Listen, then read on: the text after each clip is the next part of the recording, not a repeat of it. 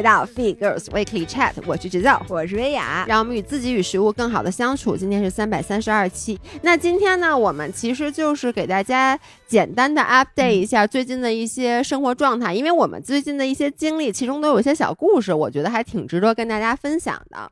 最近我和姥姥特别的累。累呀，累太我们了！因为姥姥在这一个月里面，你是跑了四场啊，我这还没去第四场没跑呢。不是，就有时候我就想问你，跟我说，哎呀，我快累死了，然后跑四场马拉松。那怎么办啊？那马拉松是我的事业啊！是是是是是你的事业。然后呢，我们前段时间一直在万宁嘛，然后上周是到上海做了一场直播，开了一场五人见面会，哎呦，特开心，特别开心。然后回北京又做了一场直播，这周回到北京，屁股还没坐热呢，姥姥又去武汉跑了马拉松。嗯，然后呢，我今天晚上一会儿三个小时以后飞机要飞上海，对，所以就最近特别的忙。然后大概二十四个小时以后，我就要准备去伦敦了。哎，轮马！哎，我在这里再喊一声啊！我会在微博和小红书上发一个召集伦敦的五人见面的活动，所以咱们如果有伦敦的五人，也在咱们这个音频底给我留言，我到时候发一个群，让大家直接进来。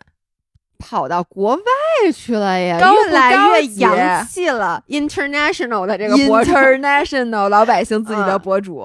然后讲讲几个故事啊，我觉得最近比较有意思的一个是我在万宁把手机丢了，当然了，我又找回来了。我想问一下大家，可以留一下言，你们从小到大丢过多少个手机？不是你是不是针对我？你知道我丢手机专业户，我也是无数个手机吗？你丢了多少个手机？我哪记得呀？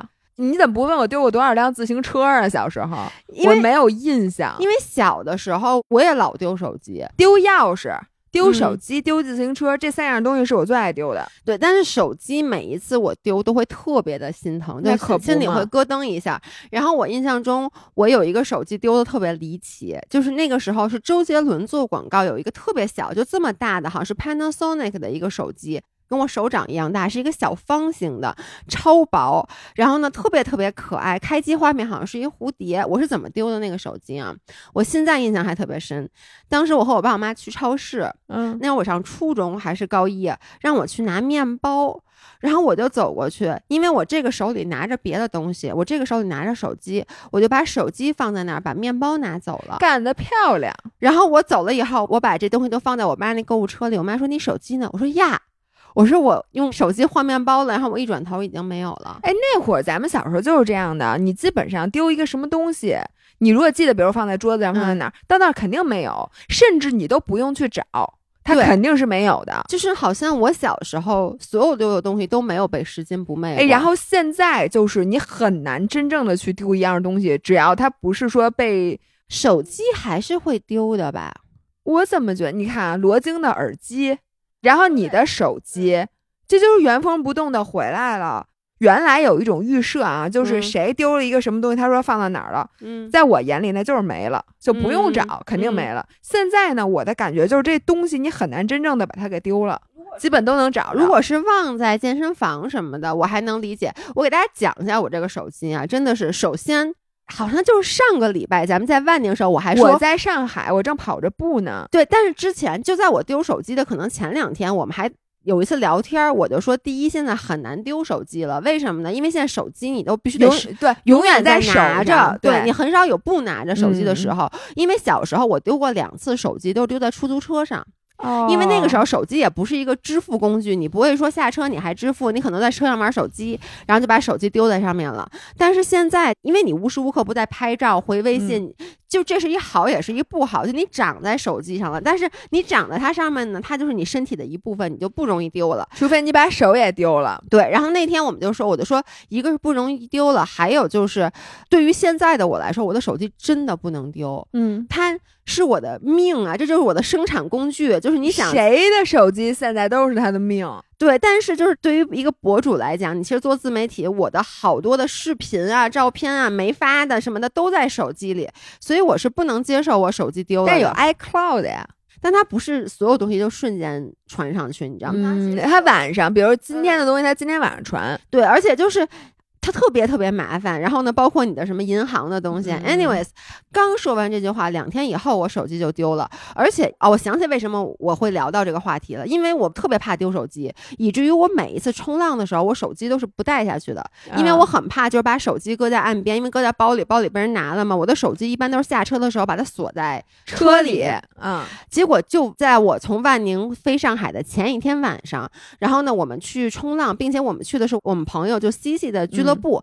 我一想，我去他的俱乐部，那我手机搁在那儿肯定不会丢了，因为是咱自己人嘛。于是我可能是我近几个月来第一次在冲浪的时候把手机给带到包里了。嗯结果没想到，我就因为把它放那个包里吧，然后那包没拉拉锁，我可能抬板子什么的，那个手机就掉了。我当时并不知道，我就下海去冲浪，冲一会儿，我们那个朋友辛巴就受伤了。受伤上来以后呢，我就说呀，我们陪你去医院吧。他就跟我说，姥爷，你别陪我去医院。他说，因为你明天就要走了，嗯说你今天浪还不错，你多冲会儿，而且也不需要那么多人陪我去医院。其实我内心就是我真的挺想冲浪的，但是我又觉得，你看人家受伤了，你不陪也不合适，不合适，对，但他又说，你看有悠悠有 C C 陪我，就我们还有两个朋友陪他一起去嘛。我又觉得，哎，怎么说呢？我觉得也 make sense，因为其实我去确实是起不到任何的功能，所以我本来就是很内疚的，就是说，那好吧，我还是留下来冲浪。嗯我就跟他们说，我说那咱们有什么问题立刻打电话。嗯他们说好，结果他们走了，我就想去看一眼手机，就发现我手机找不着了。一开始吧。因为我无数次，我老是在找手机，你也是，对就哎，我手机呢？然后呢，就一惊一乍的，结果就发现其实就在哪个兜里。后来我就发现，我把我所有的包全都找了，尤其是你知道，苹果这个表是有找手机功能的，对对对，一打着噔噔噔噔噔，它当时显示手机不在我身边，啊，我就说是不是在车里面？然后我就去车里面找，又把沿途全部都找了一遍，然后就没找着。我当时这个心情啊，不知道怎么形容。一个是我用我朋友的手机，就是给我的手机打电话，嗯打了十几个电话，没有人接，但是没有关。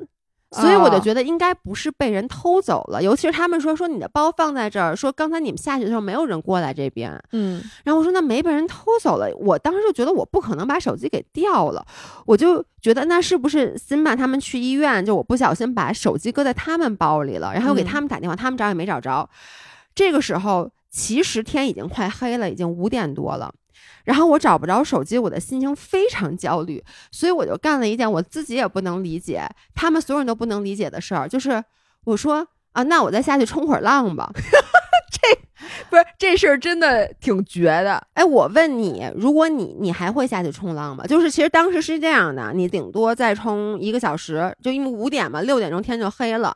然后呢，你的手机找不着了，你还会下去冲浪吗？我能说啊，我嗯 somehow 理解你，嗯是因为我觉得我这手机已经丢了，对吧？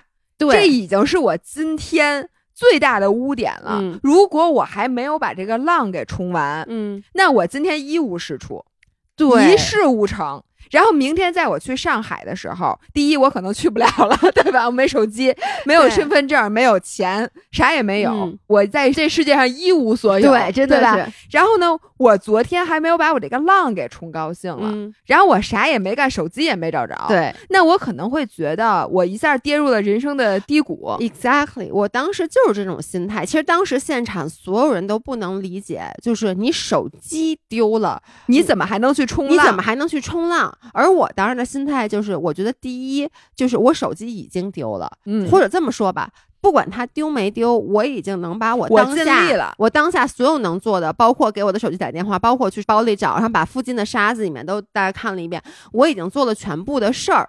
那我其实这个时候，我为我再找手机。额外做不出任何的东西了，也就是说，这一个小时如果我不冲浪，我其实没有什么能再去多做的事儿。这是第一，第二就是，如果说没有辛巴什么这一出啊，就我们一起冲浪，嗯，我可能都不下去了，因为我当时心情是肯定是不好的，但是我就觉得，我都没陪人去医对院，我就觉得我都没陪人去医院，人家都说了说，因为你明天要走了，姥爷你再冲一会儿吧，结果我最后还没冲浪，你感觉我不仅替我冲了浪，我还替 替辛巴和和悠悠冲冲了浪。，就是有这种感觉，就是觉得，就像你说的，我已经这沉没成本手机丢了。嗯它已经不能被弥补了，所以我就抱着板子下去了。但这就回到另外一个话题，就是当你心里面其实有事儿的时候，你到底该不该？因为有时候你又说，哎，就咱们之前理性都知道你其实做不了什么了，你还是 seize the day，对不对？你能做什么，你先把它给做了。但是我当时那个心态，我在海里面。我跟你说，就是你整个人的状态就都是麻的。我就在想，哎呦，我手机丢了，手机丢了，最重要的事儿是你所有的银行信息都在手机里面。如果有人把你手机破解了，这很危险。这是第一，因为我好多年没有丢过手机了，那可不是不是？就是嗯基本上用 iPhone 之后，我就丢过一次手机。然后呢，因为智能手机本身就存在这些问题。第二，我在想，我明天。怎么去上海？怎么去坐飞机？我我就想，我没有手机，我租的车嘛，我还车得在 A P P 上还。我没有嗯手机，我怎么还车？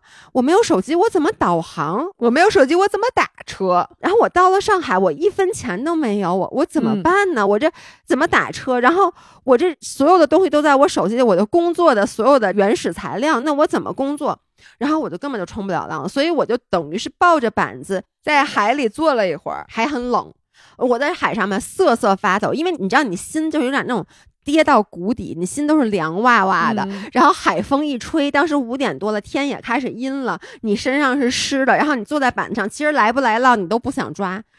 你这又回到了老人与海那个状态，就是一个人孤零零的，但是海里连一个人都没有了。然后在那个海上吹着漆黑的海风，然后手机还丢了，与这个世界与世隔绝。，对，因为我当时下海，就是因为我觉得我已经这么惨了，我必须得饶回来点什么。但是其实并饶不回来。其实什么都饶不回哎来。你知道吗？我在这里插一句，这特别像，就是我有一次丢了一个什么东西，也是丢东西了。嗯但是当那天呢，我是带我妈出去玩儿，我们的、嗯啊，哎呦，姐钱们儿包是吗我妈丢手机了。啊哎，我妈在西班牙嗯把手机丢了。嗯然后呢，她她的怎么丢的呢？就是因为我们一起吃晚饭，然后结果呢，旁边过来一个人，往我们桌上放了一广告，嗯，然后这意思，哎，你们看看这个什么的，然后那只手还是另外一个人，我都搞不清楚，嗯就把手机直接拿走了，在桌上跟变戏法似的。嗯然后我们吃吃饭，说完事手机没了，开始找，哎，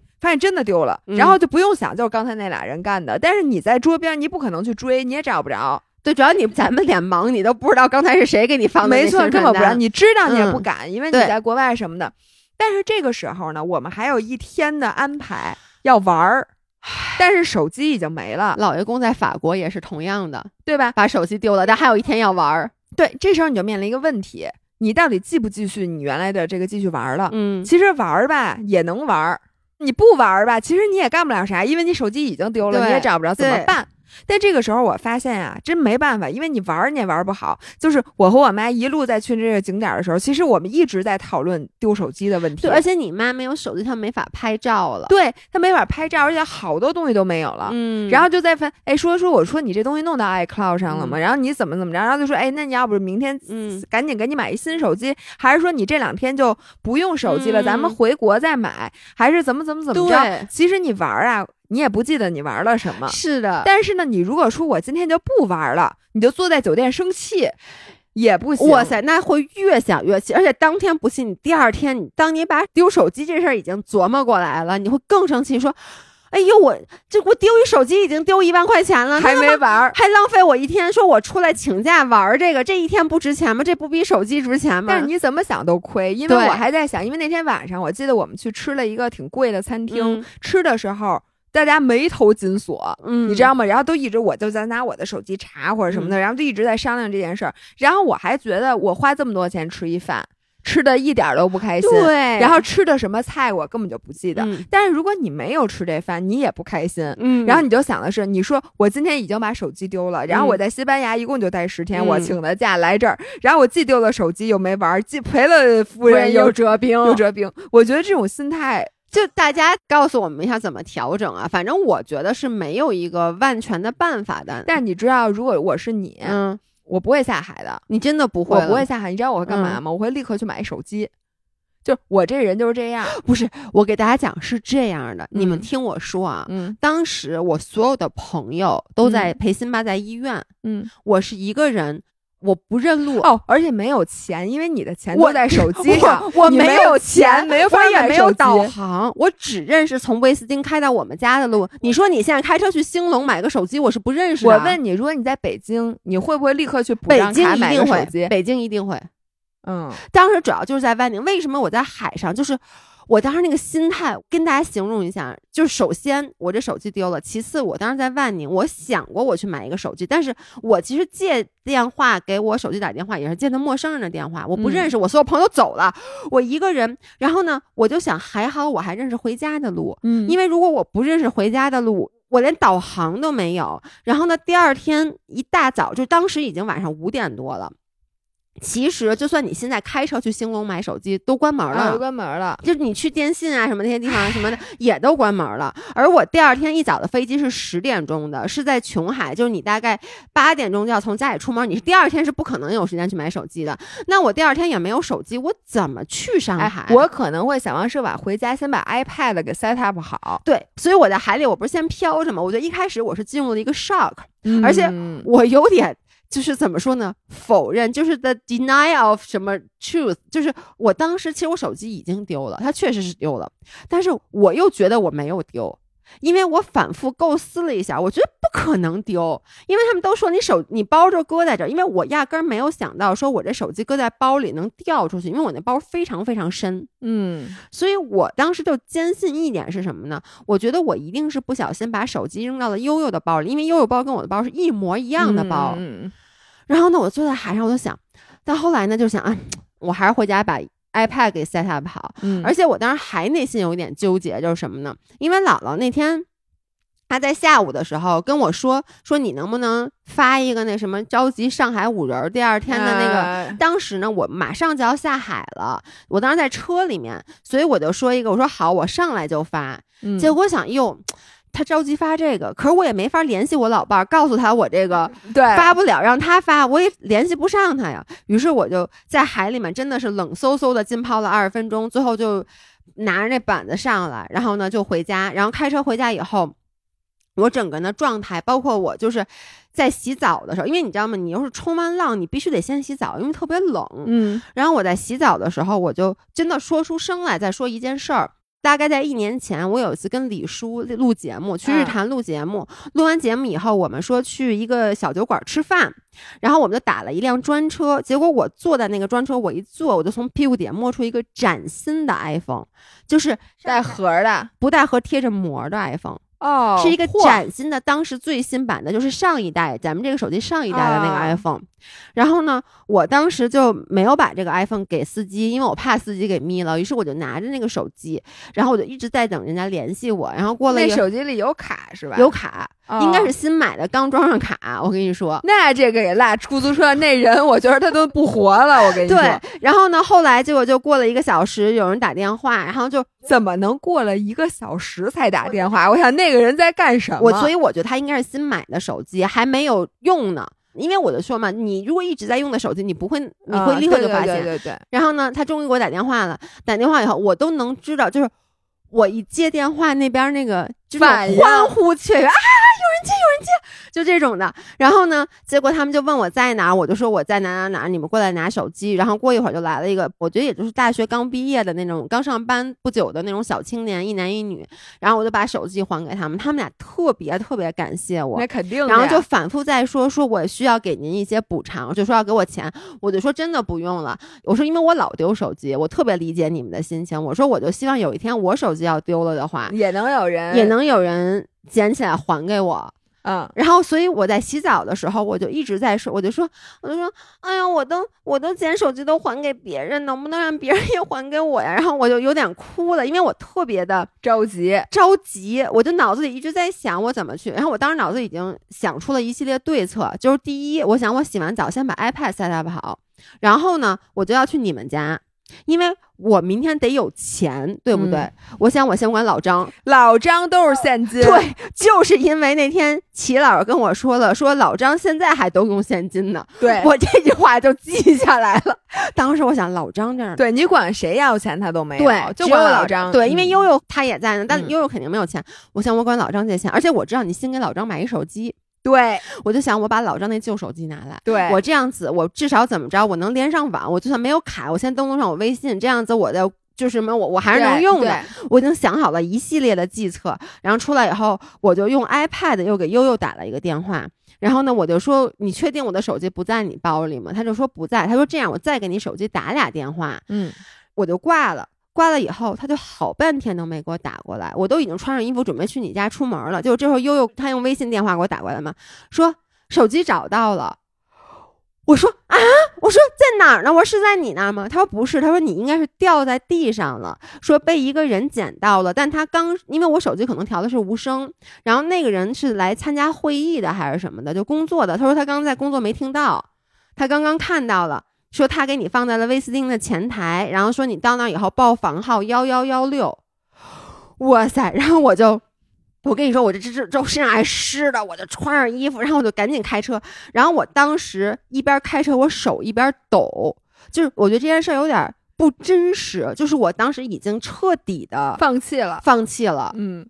然后我当时这个。那种兴奋的感觉，而且我又特别怕这事儿是假的，我就特别怕那人不还给我，所以我那一路就超速。然后呢，我那个当时手直抖，然后脚也抖，然后我就戴着眼镜，我甚至有点那种晕的，有点想要吐的感觉。你也是吐人一身，就那段路开的，其实从我们家到威斯汀开车也就大概二十分钟。我觉得是我人生最长的一段路，因为我就在想。如果这手机找到了，我的一切问题都解决了。不是这个手机它本身，就到那以后，然后前台就把那手机给我，然后我当时说我一定要感谢人家，但是他们就说，因为那个人是团体订的，所以看不到那个人的手机号啊。然后呢，他给那个房间，等你没见着你大我没见着我答恩人，并且我让他给那个幺幺幺六房间打电话，房间也没有人。然后晚上和第二天，我分别又给前台打了一次电话，给那个房间打电话，一直没有人。所以我在这儿也是想。就是如果大家有人知道那个，我看一眼是哪天啊？哎呀，你行了，不行，我必须要说一下，就是在四月八号和九号那天晚上住在威斯汀的幺幺幺六，这能有人知道吗？我真的觉得有可能，我我特别特别感谢他，我就觉得最后我都没有感谢人家一句，因为他整个就嗯，因为其实对于捡到手机的人，这不算个事儿，对。所以人家也没有会觉得我需要那个特地接受你的感谢，但是对于丢手机那个人，这是件大事儿。对，所以我想讲这个故事，一个是我想问问大家，就是如果你们跟我一样丢了手机，你们还会不会下海？因为当悠悠和机器知道我还下海去冲浪，他们都觉得我不可思议。那我说，那我能干嘛？他说，那你继续找啊。我说，那我就没有地方继续找了。所以这个我觉得是一个人面对呀，对。对我，我同意你，因为我妈说我小时候的丢自行车的故事非常精彩。嗯，因为我经常丢自行车，而且我很确信我的自行车肯定锁了，肯定停在这个车棚里。如果在这个车棚的这个位置没有我的自行车，我根本不需要在附近任何地方找，因为不可能有人把我的自行车搬到另外一个地儿还给我放在那儿。哎，但是我有时候又会觉得，难道是我记错了？难道是我记错了？然后因为我确信我肯定没有记错，我每天都停这儿。OK，所以有一次我从学校出来，走到这个车棚里，发现就在这个位置，以及这个车棚里我肯定找了，因为有的人可能把你自行车搬到旁边嘛。就这个车棚里没有我的自行车，我当机立断，面不改色的在旁边的商场里买了一辆新的自行车，直接骑回家了。够有钱的呀！我买了一辆很便宜，因为我丢的那辆车很贵，是我妈我爸给我买的捷安特。那也是我最后一辆捷安特，因为丢过这辆自行车以后，我爸我妈再也不给我买好车了，觉得我不配。对，因为我老丢车，这也不是我的问题。就当时那个当时的那个环境，就是自行车简直太……就我锁了呀，因为然后呢，我就是面不改色的在旁边的商场里面买了一辆很便宜，就当时我身上的钱还够买了一辆自行车，直接骑回家，面不改色的直接。跟我妈说。妈妈，我自行车丢了，我又买了一辆新的。老伴儿，你这个行为就是伟人的行为。你看，你会很快的放弃你的沉没成本。如果是我，我肯定做不到。不是，但是你知道我妈给我急了吗？啊！我妈说你丢自行车，你怎么不找找啊？我说我上哪儿找去？我就停这儿，而且锁了。你让我上哪儿找？我妈说。那你也不能近得找找。说你这就得回家。说你几点丢的车呀？我说就放学，比如五点钟，现在才六点。我妈说你 你怎么不找？你附近你找找，你问问呀。但是我真的，我打心眼里觉得这没什么可问的。你说这有什么好问？比如说你把钥匙或钱包，我原来丢钱包我从来不找。嗯，如果你很确信你就是在放在书包里，那他现嗯在没了，他一定是被人偷了，对吗？他不像像现在这样的，所以我从来不找。所以我妈因为这件事儿生了我好多年的气，而且那辆自行车是一辆银色的。特别高级的捷安特，但是我确实 on the other hand，我觉得你这是一个非常正确的行为，就是在商业上面，因为你就是像你说的，你不可能再找着他了。你其实接下来所有的，不管你花时间也好，四处问人也好，弄个大黑天不回家也好，自己心情因此受到很大影响也好，惩罚自己走回家也好，都于事无补。对，但是同时我妈认为这是一个非常不能理、不被理解，就是嗯非常一个不小孩儿的行为。嗯妈妈，你听见了吗？我这是一个，我是个伟伟人。不是，这确实是一个我觉得真正经济的但是我现在又会发现，嗯有的时候你需要在生命里留一些缝隙。真的，嗯就如果是我按照我原来的性格，我像你一样。当然，万宁你买不着，嗯这是嗯另当别论啊。就说如果我在任何一个我能买着手机的地儿，我买了手机，我一分钟都不会等。当然，我会先找了。啊，你会立刻锁你的手机，对不对？我会先找，比如说嗯我找了我能找的地方，发现没有，我打电话没人接，然后我打可能十分钟嗯没人接，我都会确信这肯定嗯不会有人接，我就确信他丢了。一旦我确信他丢了，我就会把我所有的银行卡，我不会下海，是因为我会先注销。哦我先会找一个地儿，找到电话，先把我所有银行卡都注销，然后把我这个手机上所有东西都 log out。就比如说把微信 log out，把什么都 log out，然后呢，现在开始找手机买手机买卡，然后先怎么能让这卡停用，然后通知所有人。就比如说会被骗的，比如说跟我妈打电话嗯借钱，我不知道会不会有这种事儿，嗯反正就跟所有人说我手机丢了啊什么的，然后就不去想这件事就弄。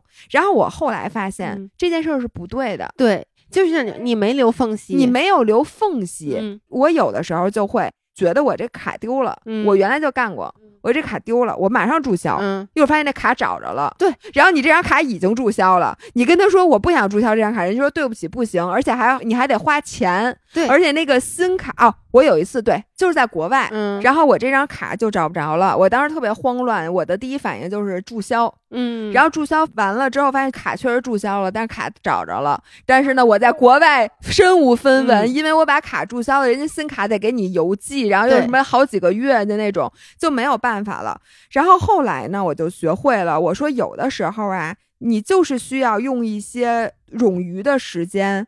因为这个世界它的运作不是一刀切的对，它有时候就像你这次，如果你当时干了所有的事儿，你现在肯定特别后悔，对，因为从我丢手机，就是我意识到我丢手机到联系上那个人，中间过了三个多小时，嗯，就是 by your definition，如果我捡到一个手机，那人家一给我打电话，我一定会接。我不会说二十多个电话我都没接，但是你就万万没想到，人家也有自己的生活，人家不是捡了这个手机就蹲在手机旁边等着接电话，人家在工作在开会，所以他捡了这手机，他就先放在包里了，他去进行他正常的生活。嗯然后三个小时以后，哎，他会议结束了，然后他拿出手机，正好你这会儿有个电话打进来。那如果说，因为当时我也想到了，就是我其实在我弄 iPad 的时候，我其实就是已经把我那个手机上的微信给 log out 了，啊，就是我就是。一步一步，我接下来要就要做我接下来要做的事儿。那一旦我做那些，说实话是不可挽回的。对尤其是因为你知道，你可以远程锁定你的 iPhone，让你的 iPhone 变成一块黑板砖吗？嗯，就是这样子的话，就捡到你手机的人一定也没有办法去操作这件事儿。但是你也没法操作，，对而且你也找不着那手机了，，对，你就彻底放弃这个手机了。我当时其实已经马上就要放弃这个手机了，因为我觉得你都三个多小时了，你不管什么样，你不可能我跟你说。有的时候这世界的运作方式和你的运作方式它不一定合拍，对有的时候你需要给这个世界一些耐心。然后我还有一个就是，我觉得丢手机这件事还不是最典型的，最典型的就是有的时候啊。你觉得这件事儿已经没有办法了，咱们这个问题已经穷途末路了。对有的时候你留一些沉默的时候，你会嗯发现其实不是这样的。对，就比如我有的时候跟人聊天儿，嗯比如说这餐馆儿现在没有空座，嗯但是呢，我有一个六人的位子，我要定位。于是呢，我就跟那餐馆或者现场，嗯我说：“哎，有位置吗？”嗯人家说：“对不起，没有了。”然后我就说：“哟，那我这六个人，我现在这个点儿吃饭。”然后他说：“哎呦，那不行了。嗯我说：“那几点有？”人家说今天都订满了，嗯反正就是那种。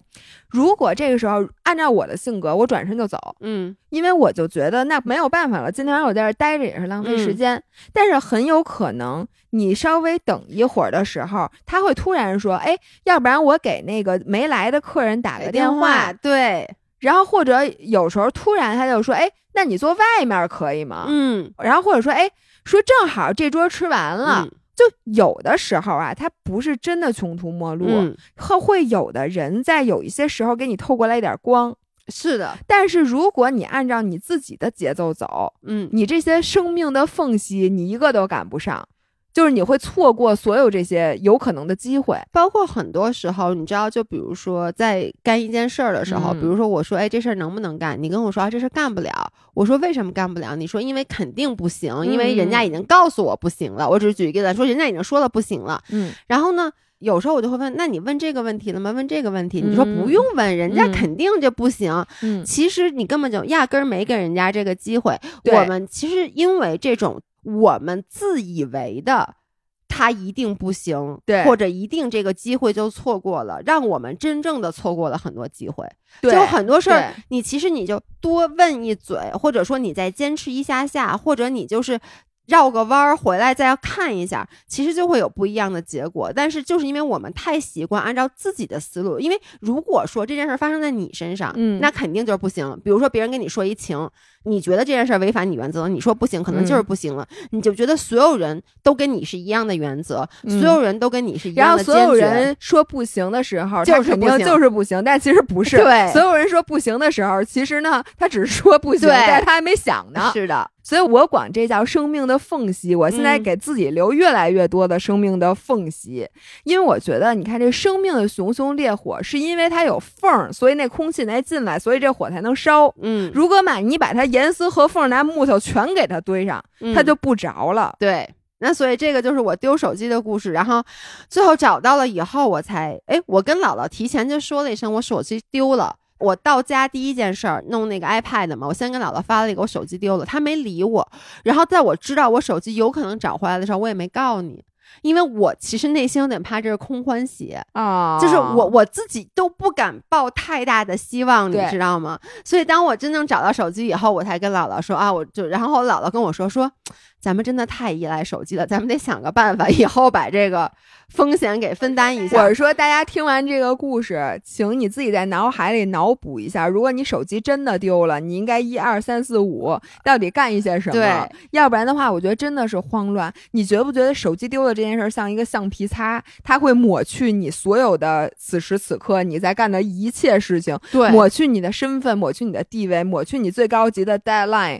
抹去你所有身上的伤痛和你现在的焦虑，就是你会寸步难行，你你打不着车，你也开不了车。不是，我觉得我有的时候就是，当然我都是假丢啊，嗯就是当我比如说干嘛干嘛干嘛，就是你脑子里觉得全是事儿嗯的时候，突然发现找不着手机了，那一刻你的大脑非常平静，就非常的专注，就然后你满脑子就觉得只要我现在找着手机，所有的一切都不是个事儿。包括我当时找不着手机，我就说。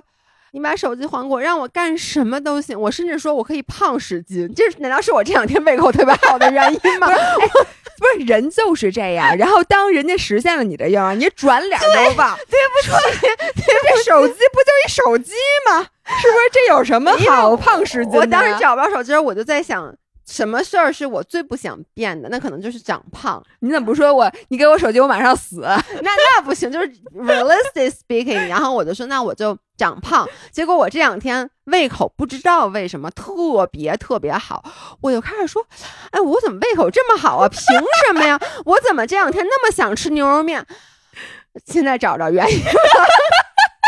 那那那，我希望能别让我变胖。那不行，那你手机就得丢。我我宁愿。哎，你现在看手机，我再想一辙。哎，贪婪的人就是这么贪婪。人就是这么贪，真没办法。你知道许愿的人很少有人去还愿吗？本来说哎，您只要让我实现我这愿望，我每年都来给您上香，最后就没几个人去，就是你这样的人特别多我多。干过这么一件事儿，就是我在初中的时候，高考之前，我去雍和宫许了愿，希望老能让我考上四中。我说能让我考四中，我说我一定为您重塑金身。然后我考上四中了，可是金身没有重塑，对不起。不是，关键是考上四中，原来以为自己能发财，能给人重塑金身，结果发现呢，也混挺惨的，也确实没有钱。就是反正我就真的那次，我因为我这事儿，我爸现在还跟我说说重塑金身这四个字儿，我都不知道有这么四个字。其实就你要回去还愿，但我。都没有回去还愿，我觉得这件我做的特别不对。我觉得呀，就是你们这些人太功利了，下回不要这么许愿，行吗？就就不要不不要许愿了。你下回就许愿，说我希望你能让我找着手机，不就完了吗？那我觉得我要是不，你非得你觉得这万事万物，你觉得你们俩是平等的吗？你还可以跟人交易，还 bargain。我显示一下我诚心嘛，就是我当时就就在想，因为丢手这件事儿，我实在太不能接受。那另外一件我最不能接受的事儿就是长胖，那我就我宁愿拿这个去跟你。交换？那你这样，你把手机还给人家？那那那个那是不可能的。那那，但是我希望，我希望老天你也别让我真的长，因为长胖我心情会特别不好的。谢谢你，活该。我替老天说，活该，你就该死就不好。啊，我这个人真的是没救了，我跟你说，没有。然后我想跟大家说的是，到了上海之后，我们俩不是第一天先晚上直播之前见了五人们，然后我想先说一下这件事儿啊，真的是宇宙给我抛来的面包蟹，然后面包蟹的蟹。是头皮蟹的蟹，不是螃蟹的蟹，好吗？因为怎么回事儿？你给我讲讲。就是宁浪别野拉了一个群，因为在上一期节目里，我和悠悠聊的，然后就经常 Q 到姥姥说的那个面包蟹，宇宙抛来的面包蟹。对，但那个人可能不是咱们 Faithful Life 的听众啊，还要在群里问说面包蟹是什么梗？蟹是螃蟹的蟹，说这个是 宇宙会向我们抛很多螃蟹是吗？对，就是那面包蟹的梗。我是在去上海之前那天感受到了几颗面包蟹。嗯，举个例子。嗯，我就想见到大家。嗯，然后我就想说，我们如果见一见面该多好。嗯，但是呢，我又觉得这件事太临时了，太仓促了，并且呢，我们也没有时间。我本来是想组织大家一块跑步的。嗯，但是我在上海呢就没有这功夫。嗯，但是我第二天早上呢，突然意识到我们要去直播。然后直播呢，那是一个场地，并且那个场地挺近的，在衡山路。我又觉得这是一个市中心，大家交通都挺方便的，并且又是晚上直播，晚上八点直播。我想如果八点直播，我们七点见五人儿。嗯，那大家下了班之后来衡山路，这不正合适吗？而且又有场地，而且我又知道当烂的那个店本身是挺大的，而且衡山路八号又是一个新开不久的一个商业街区，就感觉那地方又挺好的。我又上大众点评查了一下当烂那个店的照片。嗯，我就觉得哎，这个地儿能待，嗯，然后我就觉得哎，我就想说，如果你们想买床上用品的话，提前来了，你还能看到那些床品。嗯，然后我想我们直播的时候，大家也可能能上电视，跟大家其他的人打个招呼。嗯，哎，我就觉得挺好。然后我突然又觉得，如果我想了两天了这件事儿，然后越来越迫切的有一种感觉，就想干这件事儿，那这件事儿我就应该干。嗯，这个现在是我的宇宙法则。嗯，就是如果这件事儿我越来越想干，嗯，并且呢，就感觉世间的万物都在促使我干这件事儿，就觉得哎，这也挺合适，哎，那个也行，没有什么明显的阻碍，那这件事儿我就必须干，因为我觉得这个是上帝给我的旨意，嗯，然后于是呢，我就跟老爷说，咱办一个吧，结果就非常非常 random 的召集大家。对吧？就太 random 了。就是我们都不是说办一个见面会，而就是我们在微博和小红书说，哎，我们俩正好晚上在这个时间在这儿，如果有人想来面基，我们特别欢迎，我们想见到大家。然后这个就是我们俩心态的完全不一样。其实我本身对这件事儿不反对啊，但当姥姥问我这件事儿行不行的时候，我说行，但其实我内心特别忐忑，因为我特别怕没有人来。我懂，这就是咱俩之间去，因为你是一个想赢的人，就是你是有个目标你要去实现的人，而我是一个很怕输的人，所以如果说我跟大家说来，然后来了很多人，你会特别高兴，嗯，但对于我来说，这个高兴不足以弥补。如果我说，哎，大家来，没人来，的那种痛苦。那那个失落，我觉得我我有点承受不了，你知道吗？就是因为我老 说，我说就咱这社会地位，我老说就我这社会地位，就开玩笑的说。但其实你内心，尤其是你在网上，你看到有的人是真的说他很喜欢你。如果说我说，哎，我在上海办一个见面会，大家可以来。结果那天晚上没有人来，他会让我质疑所有在网络上说他喜欢我的声音。你会觉得大家并不是真的 care。对，就是我是因为我害怕，如果最后的结果是我说了以后没有人来，以至于以后网上所有对我的肯定的话我都不敢听不进去。对，就这件事的，就是怎么说呢？它的后果如果是不好的，对于我的影响实在太大了。哎，真的，这点咱俩特别不一样。嗯，我是现在真的有点是随着面包屑往前走。嗯，就比如说，我觉得，哎，这个一切的一切都在推动着我干这件事儿。嗯，我是不计后果的。我根本从来没有想过说我让大家来见面。嗯，然后没有人来，你没想过吗？如果没有人来呢？我从来没想，我真没想过。你是觉得大家一定会来，还是你觉得没有人来对你没有影响？我都没想。就我只是觉得我应该干这件事儿，然后我是去 make sure 这个地点不太远，然后这个空间可以有能有椅子，然后呢这个时间又合适，又不影响我们直播，又不影响大家，然后咱们有地儿待，然后那些设备什么的不会就是大家来了没地儿待，然后我就去问当烂的人家愿不愿意，我都是在想这件事儿，我一点儿都没想就是当天会来几个人，会来什么人，家想象那场面。对，我跟你讲，我之前就是刚接触铁三的时候，我有一好朋友，然后这是我原来公司的人，他就是这样心大，跟你一样心大，就是他做 presentation，他那 presentation，他上台之前他一眼都不看。他只干今天的事儿，就比如说三天以后有一个 global 的会议，然后他需要在这个会议上做 presentation，他从三天前、两天前、一天前他都不准备，他就是在那个当天早上，嗯，然后拿出那个看一下就上台了。他说他不能准备，那我也是啊。就是他为什么不能准备呢？是因为其实那会儿参加比赛比我现在参加的多，就他经常参加铁三，他就说我只要往前看的太远，我就会特别紧张，但是这种紧张给我带不来任何好处，所以我现在就看眼前。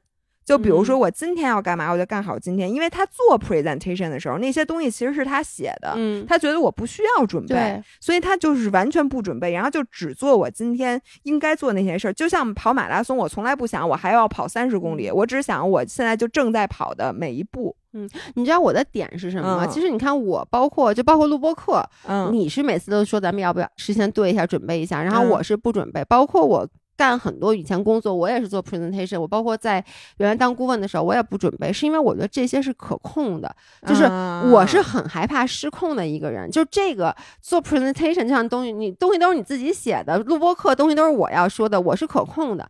我为什么很害怕大家不来？是我觉得我可控的东西太少了。嗯，你就你等于把你最脆弱的一面暴露出来对我给别人了，就是能不能伤害我这件事儿，不是我拿着这个东西在保护，是我把我的心。掏出来说：“啊，你们来吧。”然后你们要没来，就等于拿剑在刺他。而这个东西我一点辙都没有。嗯，不是，你还是一个 sensitive，我是，我是，而且你是一个心很重的人。我是一个很需要大家。对你不是说了吗？你的安全感建立在关系之上，这个就是关系。对，就比如没人来，就说明你跟大家关系不好。对，这件事对你就打击，对我是是致命的打击。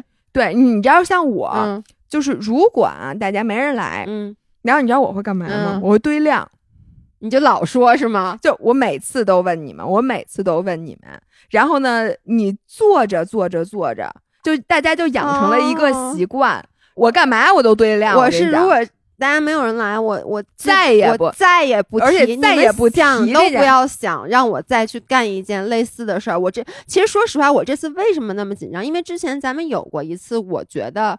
也不算失败的，就在疫情的时候，有次不是那个鞋店吗？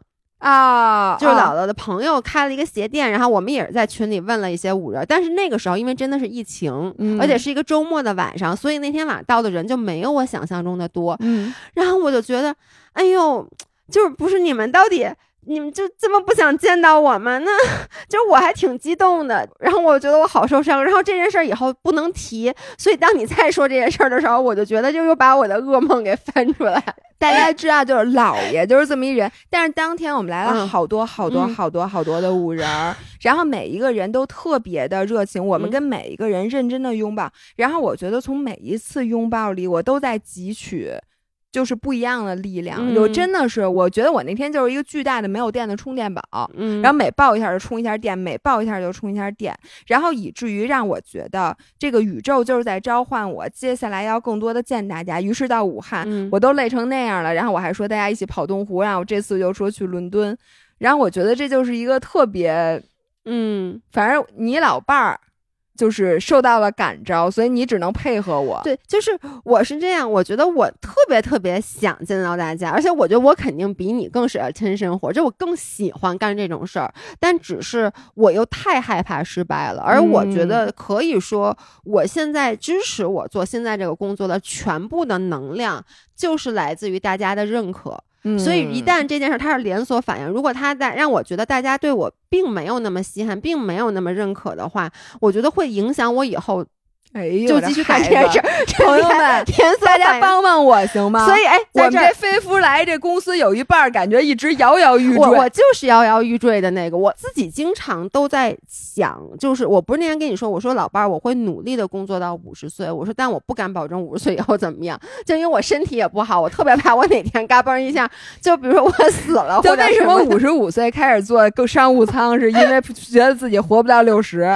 然后，那在这儿正好插播一下，其实这事儿我们现在是在策划中，就是因为上海的那个事件，让我觉得自己又行了。对不起，我就是一个特别容易飘的人，就是你知道你那种什么不以物喜，不以己悲，我是什么我那是我吗？不是，就是你经常会这样的，就说不以物喜，不以己悲，就是你很少会因为外界的一些事儿会影响到你。我跟你说，我跟姥姥是完全相反的。我特别容易觉得自己虚，但我也很容易一下子觉得自己就行了。我跟你说，那天晚上，不是主要就看到大家，然后大家真的每个人都来了以后，就说他好喜欢你抱抱，我就觉得我自己行了。哇塞！我跟你说，那天晚上我就开始，晚上回到家，我躺在床上。我就开始幻想，因为大家如果关注我们久的话，知道二零一九年的年末，我和姥姥做了一个 bucket list，对，有一个就是叫做遗愿清单，就是说希望在二零二零年实现的。然后其中呢有三个，第一个是说我说我要去非洲，结果大家都知道，我能说咱们那期视频是不是晦气啊？弄完那期视频，咱们就疫情了。对，就第一个说，我说我要去非洲，结果这个肯定不行了。第二个说我们要做一个食品品牌，但这个其实我们后来有一些尝试，但我也不行了。对，但是我们这个 我觉得跟疫情也没有太大关系。这个就是我们深思熟虑之后觉得不行。第三个是说，我说我特别想去做线下的，就是现场的播客，就是我们两个先聊上，再把这个话筒传到底下，大家每个人都可以提问，然后我们产生交流。特别想做这件事儿，结果。就二零二零年来了，然后就一直就没做。然后因为他一直没做，再加上疫情期间我刚才说的那次鞋店的事儿，让我都觉得，哎，我做这件事儿不会有人来。我当时真的有这种感觉，嗯，就是我觉得大家可能是喜欢你，但是他那种喜欢只是在手机上敲一敲字的那个喜欢程度。如果真的让他跋山涉水的什么来看你一眼，或者甚至说可能还要买一个票跟你一起去聊天，不会有人干这件事儿的。但是上海那件事儿让我觉得。这事儿可以干，所以大家给我一点时间。我们第一场肯定是在北京，我现在已经在策划了。如果有北京的五人，或者有在天津的五人，我觉得都可以考虑来。我到时候那个具体的细节，我都会在我们的播客也在微博上跟大家公布。嗯，提前感谢大家支持这个脆弱的老伴儿，我老伴儿真的。然后呢？行，很容易。我们俩晚上直播完了之后，俩人回去都激动的没睡好觉，因为主要是那天见到上海的五人们，让我们的情绪产生了很大的波动，波的反正就特别开心。然后第二天呢，本来其实我们俩特别累，嗯，按理说应该睡个懒觉，但是呢，因为我们俩接下来，你看啊，我当时是要马上要去武汉，然后从武汉要去伦敦。然后呢，我老伴儿反正也是去上海，去完上海去巴厘岛，就各种折腾。然后我就觉得我们俩该打水光针了，该那个做海飞秀了。然后我就说，要不然咱俩在上海，趁着因为第二天晚上才走嘛，对，咱俩把那个医美给做了。然后我们俩就约了海飞秀和水光。然后约好了之后，我突然又一想，我当时没跟你说，嗯，但我想的是不行，我不能做完水光之后，因为如果我不提，我们俩肯定就是回酒店了，然后就睡觉，不休息，就是。海飞秀和水光针我都是考虑了一下，一开始是你约了，我就觉得我第二天一定很累。然后，但是你不觉得我今年也有进步吗？嗯就是我今年也尽量多 say yes。就是姥姥一般以前提议，比如说工作完了以后，她说咱们去吃饭吧，我不不不，我回去休息了。然后呢，什么什么下了飞机咱们去吃饭吧，不不不，我从来都没有跟你们一起去过但今年我就希望尽量，就是我老伴儿约我的事儿，他约了这事儿不是让我特别为难的，我都 say yes。对，嗯所以那天直播完了之后，其实我都没抱希望，就是我只是跟你说一下，我说我们因为都已经去吃烧十二点肉。钟了，对，我说我们去吃烧肉，你去不去？我老伴儿竟然说去，并且他说完去之后，他真去了。因为有一半儿的时间就是我问他去不去，他说行，没问题。然后到那天到那时间，对，就说哎呀，我不去了什么的。因为我我是一个很容易累的人，而且当时我记得特别清楚，就是我说我去，但是其实我真的挺累的，嗯因为我是早上起来坐飞机来的嘛，然后呢，等于我就一天都一直在折腾，然后呢，我老伴甚至还说说，哎呦，你要这么累，你要不然回酒店吧。我当时心想，我就不回你，我就要去，所以他去了，然后我嗯们 turns out 吃的很开心。很开心。虽说你第二天长了溃疡吧，但是我觉得反正当天很开心。然后第二天呢，我们一块儿去做了海飞秀，做了水光针。嗯然后呢，之后我就想，我说我老伴儿啊，这么多次来上海，其实我们俩没真的一起玩过，在上海，咱俩真的没有，对吧？对，就很早很早之前，你记得吗？若干年前，咱俩哎一块儿住玩过。哎，对。然后其他后面就再来上海都是特别赶，嗯要不就我早上自己孤零零的去跑步什么的，然后我老伴儿在那睡觉，嗯然后我们俩接下来就一块儿就去活动，然后最后就回北京了。对，包括之前，如果每一次就是结束之后，你说，哎，你要不要跟我一起去？比如你有朋友当时在上海，嗯。你说去吃饭，我都是没有去对，还有就是我我这个人其实挺毒的，嗯。你知道我那天就是我想了一下，嗯我有两个选择，嗯。第一个呢是去做完脸之后去跑一个步，嗯，因为你知道吗？那天是星期几啊？那天我还那课表还挺。我以为你本来会这样，所以我心里其实还想，太好了，就是做完水光以后，你肯定去跑步，我就可以回酒店睡觉了。不是因为你知道吗？就是我就很懒，就是我没有你的话，我其实包括我去任何新的城市出差，就如果是我自己的话，我一般就是酒店和工作的地方。嗯但你每次都会出去转一转，嗯对，嗯。然后我我就是我本来想我我是回来之后我想去跑个步，嗯然后跑完步正好回来咱们就该走了，嗯就走了。嗯但是我又一想不行，我说咱们俩之前说好了，咱俩吵架那次。嗯，说那个，咱们每个月要有一次正式的约会。对，我说咱们这从说了到现在，其实还没有正式约会，而且都有别人，就是咱们吃饭都有别人。但是在万宁的每一天，我都觉得咱俩是在 friendship day。对，但是我又觉得不行，那这件事儿得干。嗯然后我就想，那就做完水光之后，我一定要拉姥爷去旁边走一走，然后吃一个特别风景很好的 brunch 啊什么的东西。嗯然后结果那天虽说有点沙子吧，但是阳光还是明媚的，而？且万万没想到，就是咱俩那天打完水光针，那脸是那样的。我们俩又干了跟之前韩国干的那件事儿，就是我在韩国我们俩满脸一千多个针眼儿，然后在大大马路上暴走。这次就是我们打完水光针，两个脸上至少也有几百个针眼儿，然后又去在上海逛街，然后我们俩就因为打水光针那地儿就在市中心，嗯然后我们就去安福路啊，去旁边的什么那个什么富民，反正就去那些路上面。嗯溜达溜达，然后我带姥爷去吃了我当时住安福路那段时间特别爱去的 Elementary，、嗯，去吃了饭，然后去附近走走，去东平路逛了 Lululemon 啊什么的，反正嗯吃了好吃的。然后在那个过程中呢，我们俩就进行了一些深刻的，其实也不是深刻，就是聊天儿。其实咱俩在一起真的经常聊天儿，嗯但是可能那天不一样的感觉就是完全没有谈工作，就是嗯闲聊。然后呢，我们又比较刻意的去。留意了一下聊天的内容，就发现我们其实平时的这个谈话质量还是可以的，对吧？，对，那今天因为时间的嗯。原因，我们没有办法跟大家谈什么，但是我特别想给大家录一期，因为我正好跟姥爷那天聊完天儿之后啊，嗯。我有一种感觉，就感觉像是就咱们俩的关系嗯。又深了一步。虽然说嗯。咱们的关系现在已经深不见底了，但是呢，你就感觉或者这么说吧，嗯两个人之间可能每个人都是一束。就是带手的那种，叫什么，跟神经元似的那种东西。然后咱们俩之间本来可能有一千个触角是相连的，然后在你深入的谈话的时候，你就感觉又长出了新的触角，又把咱们俩的那个说又多了很多很多的 touch point，就是两个人之间，你就觉得两个人是越来越长到一起的。然后我在这个感觉的时候，我突然一看那个小宇宙的留言，就有一个人说说特别羡慕咱们俩的友谊，但是他呢其实就是想跟他觉得最好的朋友发展这个关系，但是发现对方其实并不是特别愿意。所以呢，就产生了一个问题，就是说友谊也像恋爱一样，它有可能是一厢情愿。嗯，那这个情况下，你到底怎么能找到一个深度的关系，就是两个人都是愿意的？我觉得这比婚姻还难，是因为。婚姻是绑定的，其实对婚姻，你这两个人是说好了，咱俩在一块儿领完结婚证，那你受法律保护的。但友谊其实并不是，并且婚姻是有正式的节点的，比如说你们俩第一次什么什么，然后你们俩宣布我们互为对方的一个排他的关系，嗯，然后接下来呢，你就比如说什么代表着什么，然后你订婚戒指结婚代表着你们俩的关系就是一个什么样的，就是明明文规定的，但友谊并没有，就是什么叫做。你最好的朋友，什么叫做一般朋友？然后你和他能说什么，和他不能干什么，这些都没有明确的指向性的，并且呢，大家对于怎么了去经营一段友谊，从未有人教过你这件事儿。婚姻还有各种公众号都说。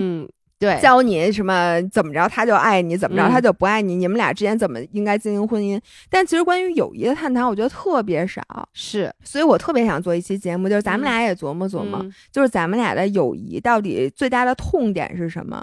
然后咱们对对方最难过去的坎儿是什么？然后现在其实我是觉得最难过去的坎儿只要过去了。然后其他的，而且我觉得这个坎儿是会一直不断的去变化的。你年轻的时候，你们俩之间的问题和你，比如说像咱俩，咱俩没有变成合伙人关系之前的，和前期的和现在的，我觉得是一直在不断变化的。但是说白了，只要你们两个像你刚才说，只要这不是一个单向的努力，是双方都想去朝那个努力的，就是会能过去。但是我是一个，我原来从来不觉得这个关系是需要经营的。我觉得这都是天意，但是我现在改变了。你看，我现在也愿意堆量了。我跟你说，我堆死你！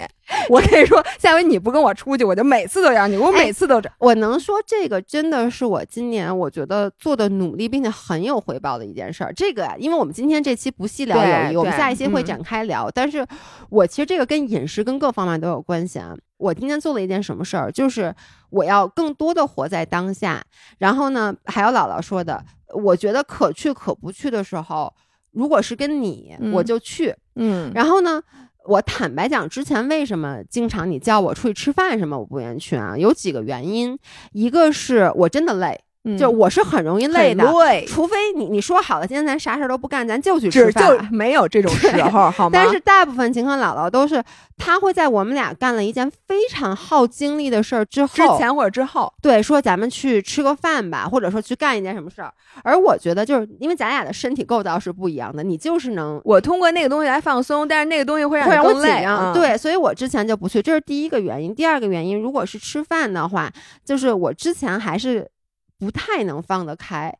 就或者说，比如说咱们去吃一个，你只跟罗京吃饭。如果对方是一个身材还不如我，或者跟我差不多，或者对方就是吃的比我还多还香，我就能非常坦然的跟他吃。就即使他身材比我好，他只要吃饭特香，我就能坦然。但我老伴儿跟我吃饭的，就是大家看 vlog 知道，他吃沙拉，他都习惯用刀子去切开吃。所以呢，我就觉得我跟你吃饭，我又有压力，因为就是然后更累。用悠悠的话说，就你很卷，你都那么优秀。了，你还要八点钟已经跑完步回来了，就你都那么优秀了，你还吃的那么健康，你都那么优秀，你身材都那么好了，你还不吃碳水？那我面前这碗面条，我是吃还是不吃？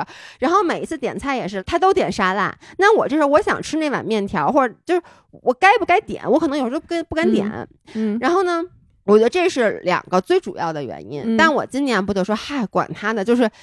因为你也说了，你不再榨着我了，那也就是说，如果我今天我就是怕长胖，那今天咱俩去吃面馆儿，我就是不点那碗面，我就是要一碗清水涮点芹菜吃。你只要说好了，你不榨着我，那我这个压力就没有了。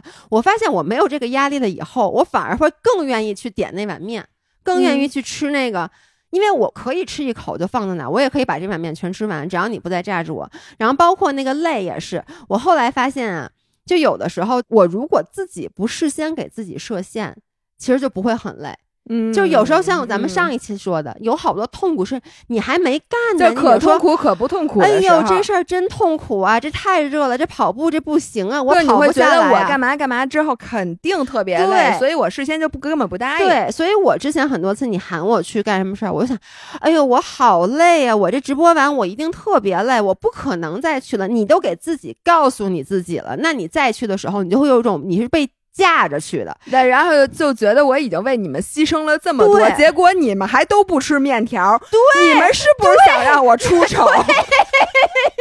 你们就是想看我在这么累的时候再吃一碗面条，结果你们都不吃，面条你们他妈的，真的是。然后我现在就完全放开了，然后我发现放开以后，所有人都很开心。那天齐老师跟我说他特别开心，他跟你说了吗？他说他看见咱俩在一块儿就特别开心。对，因为齐老师那天跟我说说侯石瑶，你昨天晚上吃饭，我觉得你特别开心，因为你就没看着妞妞在吃什么，你就吃自己嗯碗里的。然后呢，我就觉得。真的是，而且那我吃我自己的，其实我也可以说我今天想少吃或者多吃，但是是因为我自己，不是因为嗯，不是因为别人，就不是因为你你吃少，我也吃少。对我今天不饿，嗯我就吃少，因为也有咱们上礼拜去吃，我就吃的没你多，因为我嗯今天就是不饿。那我今天饿了，我就是吃的多，我觉得这事儿也没有什么好比较的，谁他妈没事儿比饭量，比饭量谁比得过我？所以整个的状态，就包括那天喝了点酒，然后我就特别放松，然后你就特别愿意，因为有了一两次好的这个经历之后，就越嗯来越嗯愿意去一起出去吃饭了。行，那我们下一次给大家聊一个友谊的，但是我们现在要跟大家请个假，嗯，因为呢，我是明天晚上去伦敦，然后姥爷呢，他是在我回来之后，他就去巴厘岛了。基本上他在伦敦的时候，我虽然在北京，但是姥姥还没回来的时候，我又去巴厘岛了，所以我们这个假可能要请到五一之后。嗯，但是我觉得呀，咱们可以尝试一下隔空录音，多洋气啊！对，是是我们到时候看一下，一个嗯因为有时差，一个是因为你这次去跑马你比较累，然后我在巴厘岛可能要潜水，然后我们到时候看，如果能你在海里给大家录一期，如果能给大家录，因为肯定录不了视频了嘛，对对吧？如果能给大家录播课的话，我们尽量还是给大家补上。嗯，那在这儿先跟大家提前请个假，这样子万一要来什么都是惊喜，是不是？是这个手机已经丢了，了，对，已经咱过两丢了。天把手机找回来了。行，那今天就先这样，嗯。那我们下回再见，拜拜